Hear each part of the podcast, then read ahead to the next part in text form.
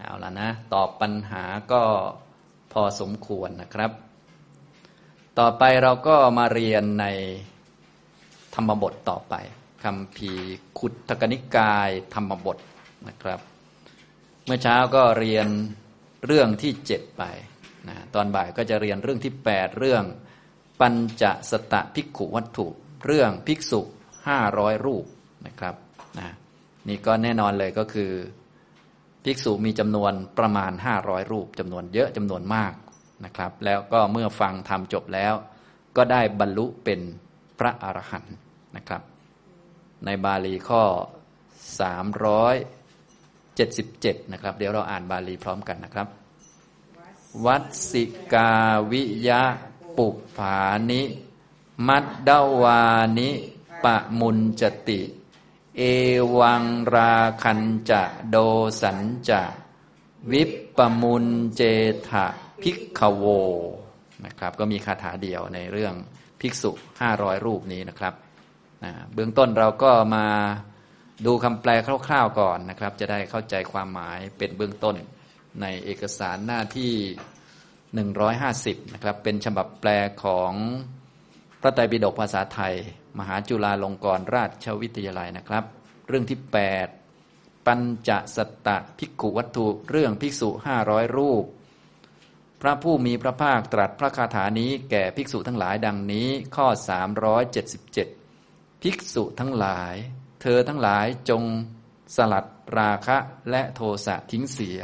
เหมือนต้นมะลิสลัดดอกที่เหี่ยวแห้ง ฉะนั้น ก็ดูเหมือนว่าเป็นคำพูด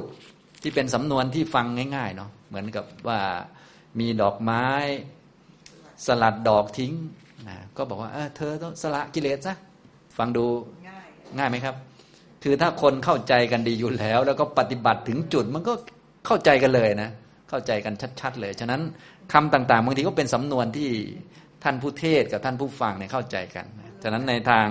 สุดตันตะเนี่ยท่านก็แสดงตามจริตตามอัตยาศัยของผู้ฟังนั้นๆ แต่แน่นอนผู้ฟังท่านก็ได้บรรลุไป ส่วนพวกเราก็งงบ้างเข้าใจได้บ้างไม่ได้บ้างก็ก็ตามสมควร ถ้าเข้าใจก็ได้ปัญญาเติมเข้าไปอีกหน่อยหนึ่งนะหรือว่าได้ข้อคิดเข้าไป ได้กระตุ้นความเพียรได้ศรัทธาอะไรก็ว่าไปฉะนั้นเรียนนี้ก็เรียนเสริมศรัทธาบ้างบางบางส่วน เสริมปัญญาบ้างบางทีก็กระตุ้นความเพียรบ้าง ให้ไม่ประมาทบ้างก็อะไรก็ว่าไป นะครับทำตรงนี้ ฉะนั้นถ้าเราอ่านอ่านดูก็จะเห็นว่าเป็นคำพูดโวหารที่เรียกว่าก็ฟังเหมือนภาษาธรรมดานี่แหละ แต่ถ้าคนได้ผ่านการปฏิบัติและเข้าใจกันทั้งผู้พูด ซึ่งผู้พูดนี่เข้าใจอยู่แล้ว คือพระพุทธเจ้านะผู้ฟังปฏิบัติถึงพอดีนะพร้อมจะบรรลุก็โอ้โห ชัดเจนเลยนะครับ มาดูบาลีแต่ละคำนะครับ ในเอกสารหน้าที่ 82 ข้อ 377 วัดสิกาวิยะปุปผานิ มัดดวานิปมุนจติ เอวังราคันจะโดสันจะ วิปปมุนเจทะพิกขโว พิกขโวดูก่อนภิกษุทั้งหลายนะก็เรียกภิกษุนะครับ ในทางพระสูตรผมได้พูดความหมายของคำเรียกแล้ว ดูก่อนภิกษุทั้งหลายเนี่ยไม่ใช่เรียกพระนะเป็นการเรียกผู้รับเทศนา นะเรียกเทวดาก็ได้ เรียกใครก็ได้ก็เรียกดูก่อนภิกษุทั้งนั้นแหละ แต่พอดีว่าในที่นี้ก็ภิกษุห้าร้อยรูปพอดี ดูก่อนภิกษุทั้งหลายคำว่าภิกษุในทางพระสูตรหมายถึงผู้รับเทศนาแล้วก็ผู้สามารถที่จะรับเทศนานั้นได้ เต็มที่นำคำสอนไปปฏิบัติได้ เต็มที่จนบรรลุธรรมตามได้ เรียกว่าภิกษุนะดูก่อนภิกษุทั้งหลาย เธอทั้งหลาย จงสลัดทิ้งวิปปมุน จถะนะจงสลัด สลัดแบบทิ้งเลย วิก็คือทิ้งไปเลย วิปะนะสลัดทิ้งโดยทั่วถ้าแบบแปลให้เห็นศัพท์แต่ละตัวแต่ละตัววิก็คือให้หมดไปเลย ปะก็คือโดยทั่วมุนเจถาก็ทิ้ง ทิ้งไปทั้งหมดเลย ให้ไม่เหลือซากเลย ทิ้งให้หมด ทิ้งจนไม่ติดไม่คล้องเลยอะไรประมาณนี้นะนะที่ท่านแปลเป็นไทยเมื่อกี้ว่า สลัดทิ้งนั่นแหละ ก็เนื่องจากมีหลายคำเนาะบางทีไม่รู้จะแปลว่ายังไงดี มีทั้งวิด้วย วิก็คือมันให้มันห่างจากเราไป ให้มันไม่อยู่ติดกับเราแล้วปะก็คือโดยรอบเลย โดยทั่วเลย มุนเจถาแปลว่า สละ สละทิ้ง โดยทั่ว โดยรอบ สละอะไร สละ ราคะด้วยโทสะด้วยนะราคันจะโดสันจะนะครับ สละทิ้ง ซึ่งราคะ สละทิ้ง ซึ่งโทสะนะครับนะ ก็จริง ๆ ก็คล้ายๆพูดภาษาไทยเนาะภาษาไทยเราให้ทิ้งนั่นทิ้งนี่ ให้ทิ้งกิเลสทิ้งความเห็นผิดอย่างเงี้ยทิ้งสเตพวกความเห็นผิดว่ามีตัวตนเนี่ย ฟังดูเข้าใจไหมครับ เข้าใจอยู่แต่พอมรรคไม่เกิดมันก็ทิ้งไม่ได้นะฉะนั้นคำว่าทิ้งเนี่ยโดยสภาวะจริง ๆ ก็คือมรรคนั่นเองนะอย่างที่ถ้าเราพอปฏิบัติไปสักพักหรือเรียนมาตามหลักวิชาเนี่ยเราก็จะรู้แล้วคำนี้ คำว่าทิ้งเนี่ยหมายถึงสภาวะที่เป็นมรรคจริง ๆ เลยจึงจะทิ้งได้ ซึ่งทิ้งราคะนะถ้าเป็นราคะประเภทพวกกามราคะเนี่ยก็จะทิ้งได้ด้วยอนาคามิมรรคถ้ารูปราคะอรูปราคะก็อรหัตตมรรคนะโทสะก็ทิ้งได้ด้วยอนาคามิมรรคนี่พอเข้าใจไหมครับเนี่ยฉะนั้นพอเราอ่านในบาลีบ่อยๆ อ่านบทบาลีแล้วทำความเข้าใจมีหลักวิชาดีเราก็จะพอที่จะ เข้าใจเนื้อความได้นะครับถ้าไม่เข้าใจเราก็อ่านคำอธิบายในอัตถกถาต่าง ๆ ประกอบ ท่านก็จะมีอธิบายไว้ ดูก่อนภิกษุทั้งหลาย เธอทั้งหลายจงสลัดทิ้ง ซึ่งราคะด้วยโทสะด้วยอย่างนี้อย่างไหนล่ะอ่ามาดูข้างบน ท่านก็จะแสดงอุปมานะวัดสิกาวิยะปุปผานิ มัดดวานิปะมุนจติ เหมือนกับดอกมะลินะ นะปุปผานี่คือดอกไม้นะ วัดสิกาเนี่ยเหมือนต้นมะลิ ต้นมะลิรู้จักต้นมะลิไหมครับต้นมะลิ ถ้าใครไม่รู้จักก็อาศัย Google ดูต้นในใน Google ต้นต้นปลอม ใครมีต้นจริงก็ไปดูต้นจริงนะ ต้นมะลินะปะมุนจติย่อมปล่อยนะปุปผานิซึ่งดอกทั้งหลายมัตตวานิที่เหี่ยวเฉาเรียบร้อยแล้วนะ ดอกไม้สมมุติว่าเราเห็นดอกเมื่อวานนี้สมมตินะเราเห็นดอกเมื่อวานนี้ หรือวันก่อนเราเห็นดอกสวยเลยนะพอมาอีกวันหนึ่งเรามามองเห็นปุ๊บดอกเหล่านั้นร่วงอยู่ที่ที่พื้นเรียบร้อยแล้ว อย่างนี้มันเจอคาถานี้เป็นไงครับทราบซึ้งดีไหมแบบนี้เออทราบซึ้งดีเหมือนกัน ก็คล้ายๆกับเราวันก่อนๆยังมีราคะโทสะยังมีความเห็นผิดอยู่เลย วันนี้มักเกิด โอ้โหนะ เออเข้าท่าเข้าท่านี่นี่พูดพูดพูดแบบแบบคนเข้าถึงถ้าคนไม่ไม่เข้าถึงมันก็เดาเดาเอาแหละถ้าคนเข้าถึงมันโอ้ชัดเลยนะก็แสดงว่าเรื่องราวก็น่าจะเป็นว่าภิกษุท่านดูดอกไม้ ท่านคงจะอยู่ใกล้ๆดอกมะลินะภิกษุห้าร้อยรูปอย่างนี้นะก็คงจะไปดูดอกไม้กันอะไรกันเห็นดอกไม้ แล้วก็วันก่อนเห็นอยู่ที่ต้นอยู่ดีๆ วันต่อมาอุ้ยหาย นะคนที่ปฏิบัติทำได้ระดับหนึ่ง ท่านก็จะเกิดธรรมสังเวชขึ้นมาเออเนาะมันเหมือนสังขารทั้งหลายเหมือนนั่นนี่อะไรก็ว่าไป พระพุทธเจ้าก็เลยเทศแล้วก็สรุปด้วยคาถานี้นะครับ ดูก่อนภิกษุทั้งหลาย เธอทั้งหลายจงสลัดทิ้ง ซึ่งราคะด้วยโทสะด้วย เหมือนกับต้นมะลิที่สละหรือปล่อยนะทิ้ง ซึ่งดอกที่เหี่ยวเฉาแล้ว ฉันนั้นนะวิยะคือเหมือนกับเอวังก็ฉันนั้นแหละ เธอก็ตัดกิเลสทิ้งกิเลสเหมือนกันเลยนะฉะนั้นตอนตัดกิเลสทิ้งกิเลสเนี่ยมันก็ไม่ใช่กิเลสนะก็คนละตัวกัน กิเลสมันก็อยู่เมื่อวานแล้ว เพียงแต่ตอนนี้เรามักเกิดขึ้นแล้วก็เนี่ยมันก็อันเมื่อวานมันก็ไม่กลับมาเกิดในวันนี้อีกเนี่ยอย่างนี้ทำตรงนี้นะครับ พวกกิเลสที่ถูกละได้โดยมรรคนี้ก็เลยไม่ได้เป็นอดีต ไม่ได้เป็นปัจจุบันแล้วก็ไม่ได้เป็นอนาคต นะเพราะว่ากิเลสเหล่านี้มันยังไม่เกิดนะอย่างนี้เรามีมรรคเกิดขึ้นมาแทนแล้วกิเลสที่ยังไม่เกิดมันก็ไม่เกิดเหมือน ต้นไม้ยังไม่มีผล มันก็ไม่มีผลเพราะเราตัดทิ้งก่อนเลยนี่เป็นลักษณะของมรรคเรียกว่าเป็นความไม่ประมาทอย่างสมบูรณ์แบบเลย กิเลสที่มรรคนั้นๆละได้เรียบร้อยแล้วก็ไม่เกิดอีกเลย นี่จึงเป็นลักษณะพิเศษของมรรคนั่นเองนะครับ ทีนี้มาฟังนิทานสักหน่อยหนึ่งจะได้เข้าใจพระคาถาได้เจาะจงยิ่งขึ้นนะครับ เพราะพระคาถาที่พระพุทธองค์ทรงแสดงนั้น พระองค์แสดงแก่ภิกษุกลุ่มนั้นๆนะพวกเราก็อาจจะเข้าใจไม่ครอบคลุมไม่ทั้งหมดก็ไม่เป็นไรก็ค่อย ๆ เรียนไป เข้าใจได้แค่ไหนก็แค่นั้นนะครับ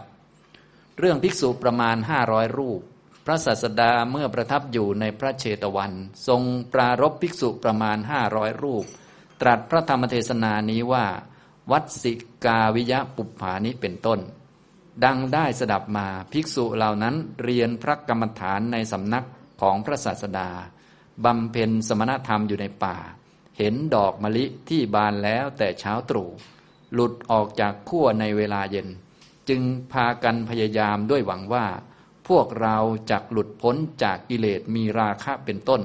ก่อนกว่าดอกไม้ทั้งหลายหลุดออกจากขั้วดังนี้ พระศาสดาทรงตรวจดูภิกษุเหล่านั้นแล้วตรัสว่า ภิกษุทั้งหลาย ธรรมดาภิกษุพึงพยายามเพื่อหลุดพ้นจากวัฏทุกข์ให้ได้ เหมือนดอกไม้ที่หลุดจากขั้วฉะนั้นประทับนั่งที่พระคันทกุดีนั่นเอง เปล่ง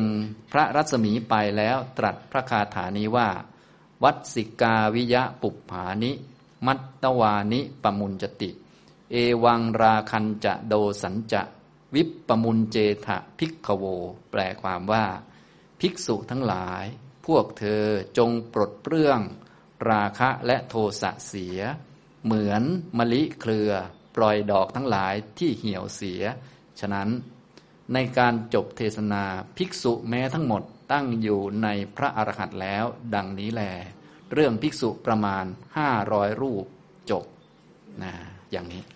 ตามเรื่องก็ชัดเจนเลยก็คือ ภิกษุเหล่านั้นท่านเรียนกรรมฐานในสำนักของพระพุทธเจ้าด้วยนะ ลองคิดดูพระที่ได้เรียนกรรมฐานในสำนักพระพุทธเจ้าไปฟังกรรมฐานจากพระพุทธเจ้านะเราก็ต้องนึกถึงประเพณีในสมัยพุทธกาลก็คือ พระพุทธเจ้าในตอนเย็นจะแสดงธรรมแก่ประชาชนทั่ว ๆ ไป ทั้งพระภิกษุภิกษุณีญาติโยมก็มาฟัง พอแสดงจบเรียบร้อยแล้ว ช่วงปฐมยามของราตรีญาติโยมก็กลับบ้านนะเหลือพระทีนี้พระก็แต่ละองค์ก็จะมาสอบถามว่าข้าพระองค์เนี่ยปฏิบัติอย่างนี้เจออย่างนี้แล้วให้ทํำยังไงต่อ พระที่ยังไม่มีกรรมฐานก็ขอพระองค์ได้โปรดบอกคำย่อๆให้ข้าพระองค์จะได้ไปปฏิบัติเนี่ยอย่างนี้ทำนองนี้ นี่คือให้กรรมฐานกับพระภิกษุในช่วงปฐมยามแห่งราตรี เลยจากนั้นไปก็มัชชิมยามก็เทวดาเนาะ อันนี้ก็คือวิถีชีวิตในสมัยพุทธกาลนะภิกษุกลุ่มนี้ท่านก็เรียนกรรมฐานในสำนักของพระพุทธเจ้า แล้วก็พากันไปปฏิบัติอยู่ในป่านะทีนี้เรื่องราวก็มีอยู่ว่า ท่านเหล่านี้ก็เห็นดอกมะลิที่บานตอนเช้า และตอนเย็นมันก็หลุดจากขั้วก็เลยคิดว่าแหมเรานี่จะให้บรรลุก่อนดอกไม้ ดอกไม้ จะให้กิเลสหลุดจากใจไวกว่าดอกนี้ที่มันหลุดจากขั้วว่างั้นนะจะเหมือนเหมือนท่าทายอย่างเงี้ยตำนองนี้คนที่คิดอย่างนี้ได้ก็คือท่านที่มีศีลดีมาก สติปัญญาสมาธิความเพียรต่างๆ ดีมากนะส่วนคนที่ศีลไม่ค่อยดี สติปัญญาองค์มรรคต่าง ๆ ไม่ค่อยมีถ้าอย่างนี้ส่วนใหญ่จะหงอยซะมากกว่าโอ้ยคนอื่นบรรลุโอ้เราคงไม่ไม่ได้หรอกอย่างนี้นะ แต่คนไหนที่ท่านมีหวังเนี่ยก็คือมีศีลดี มีคุณธรรมต่าง ๆ ดี พอได้ยินคนอื่นบรรลุ หรือว่ามีเหตุการณ์ให้นึกถึงธรรมะเพื่อการบรรลุท่านจะเออเราจะต้องถึงบ้าง จะรีบจะให้ถึงอะไรประมาณนี้นะครับ อันนี้ก็แสดงถึงว่า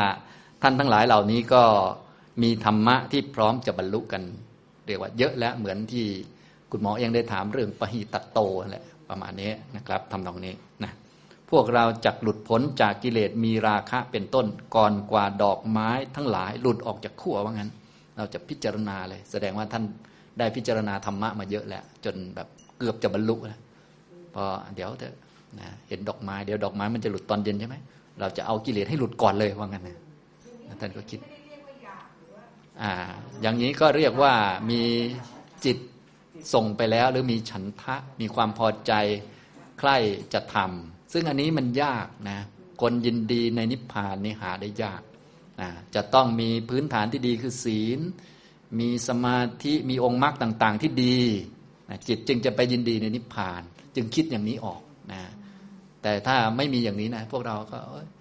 ท่านบรรลุก็บรรลุไปเถอะนะเราขอนอนก่อนแหละนะถ้าพวกไม่มีมันจะมาทำนองนี้ มันจะมาทางนี้ เห็นไหมมันต่างกันเยอะนะความคิดคนเนี่ย เราดูได้ว่า แต่ละท่านเนี่ยทิฏฐิหรือความเห็นของท่านไปขนาดไหนแล้วเนี่ย ท่านเหล่านี้ก็แสดงว่าโอ้โหใกล้จะบรรลุเต็มทีแล้ว ทีนี้สมัยพุทธกาลยังมีเยอะกว่านั้นอีก ก็คือพระพุทธเจ้าจะคอยตรวจตลอดเลยในสมัยพุทธกาลเนี่ยถ้าทุกท่านอ่านในพระไตรปิฎกหรือว่าอ่านในพระสูตรต่าง ๆ เวลาภิกษุไปนั่งที่ใดที่หนึ่ง ท่านจะต้องมีอาสนะไว้อันหนึ่ง ตัวเองมีที่นั่งแล้วยังต้องทำที่ไว้ด้วยอีกที่หนึ่ง เพราะว่าพระพุทธเจ้ามาเมื่อไหร่ก็ได้นะอย่างนี้ลองคิดดูมีคนคอยตรวจตลอดเลย เหมือนยุคนี้ที่เวลาเราเข้าไปในอาคารในออฟฟิศเนี่ยเขามีกล้องวงจรปิดดูตลอดเลย พระสมัยพุทธกาลก็รู้สึกอย่างนั้น รู้สึกว่ามีพระพุทธเจ้าเป็นคอยตรวจตลอดเลย ตรวจว่าเราทำอะไรอยู่อะไรอยู่นะมีคนคอยตรวจนู่นนี่นั่นตลอด ฉะนั้นเวลาท่านไปอยู่ที่แห่งใดแห่งหนึ่ง ท่านจะเตรียมอาสนะไว้ สองที่ก็คือเตรียมอาสนะไว้สำหรับตัวเองที่หนึ่งแล้วก็อีกที่หนึ่งสูงกว่าของตัวเองอยู่ก็คือสำหรับพระพุทธเจ้าเตรียมไว้เลย เตรียมไว้นะเอาหญ้าเอาอะไรมาวางไว้ แล้วก็เตรียมผ้าไว้สักผืนหนึ่งเพื่อ พอพระพุทธเจ้ามาปุ๊บก็ปูให้ท่านนั่งเลยนะอย่างนี้เวลาที่เราอ่านในพระสูตร เราจึงเห็นว่า เวลาพระพุทธเจ้าเสด็จมาปุ๊บก็ประทับนั่งบนอาสนะที่เตรียมเอาไว้เรียบร้อยแล้ว คือเขาจะไม่มีว่าพระพุทธเจ้ามาแล้วค่อยวิ่งวิ่งวิ่งวิ่งวิ่งวิ่งไปหาที่นั่ง หาเก้าอี้มาให้พระพุทธเจ้านั่งไม่มี เขาเตรียมไว้ก่อนเลยนะอย่างนี้ทำตรงนี้ ลองคิดดูความรู้สึกของคนยุคนั้นก็จะความรู้สึกก็จะไม่เหมือนเรา เอาเราง่ายๆแค่สมมุติว่าเรานี่นะมีสมมุติเรามีครูบาอาจารย์สักท่านหนึ่งที่รู้จิตเราทุกอย่างเลยนะ เราจะรู้สึกยังไง เราไปปฏิบัติเนี่ย ไปปฏิบัติสำนักท่านด้วยนะท่านรู้จิตด้วยนะ แล้วทีนี้ แค่รุ่นพวกเรานี่นะ ครูบาอาจารย์จะรู้จิตอะไรขนาดไหน เราก็รู้ว่ายังไงก็ยังเล็กน้อย สู้พระสารีบุตรพระมหาโมคคลานะ แล้วทีนี้พระพุทธเจ้าลองคิดดูรู้ทุกอย่างลองคิดดูขนาดนั้นนะอย่างนี้เห็นทะลุปลุกโพรงแต่ถ้าเป็นพวกเรา พระพุทธเจ้าจะรู้ขนาดไหนดิจันก็หลับได้เหมือนเดิม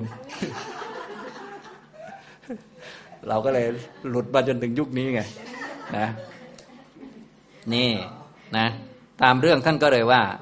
พระศาสดาทรงตรวจดูภิกษุเหล่านั้นเห็นไหมเนี่ยตามเรื่องเลยนะฉะนั้นเวลาเราอ่านเรื่องเหล่านี้เราต้องรู้ประเพณีของยุคเก่าด้วย ก็คือพระเนี่ยท่านจะไปรับกรรมฐานอยู่แล้ว ไม่ว่าพระพุทธเจ้าอยู่ที่ไหนเป็นประเพณีของพระนะจะต้องไปเฝ้าแล้วก็รับกรรมฐาน ก็คือจะรับช่วงปฐมยาม ก่อนหน้านั้นก็ฟังธรรมก่อนฟังธรรมทั่วไปฉะนั้นการรับกรรมฐานนี่จะเป็นเฉพาะคนเฉพาะคนไป ส่วนการฟังธรรมก็จะทั่วๆไป เฉพาะคนส่วนหนึ่ง เฉพาะคนของพระนี่ก็ตั้งแต่ปฐมยามของราตรีสี่ชั่วโมงนี้ให้สำหรับพระโดยเฉพาะคิดดูคราวหนึ่งจะได้กี่รูปคงเยอะนะ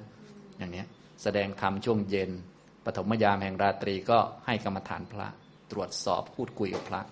นะอย่างนี้พระท่านก็ไปปฏิบัตินะครับนะพระศาสดาตรวจดูภิกษุเหล่านั้น แล้วตรัสว่าภิกษุทั้งหลาย ธรรมดาภิกษุพึงพยายามเพื่อหลุดพ้นจากวัฏทุกข์ให้ได้ เหมือนดอกไม้ที่หลุดจากขั้วฉะนั้น แล้วพระองค์ก็ประทับนั่งอยู่ที่พระคันธกุฎีนั่นเอง เปล่งพระรัศมีไปแล้วก็ตรัสคาถา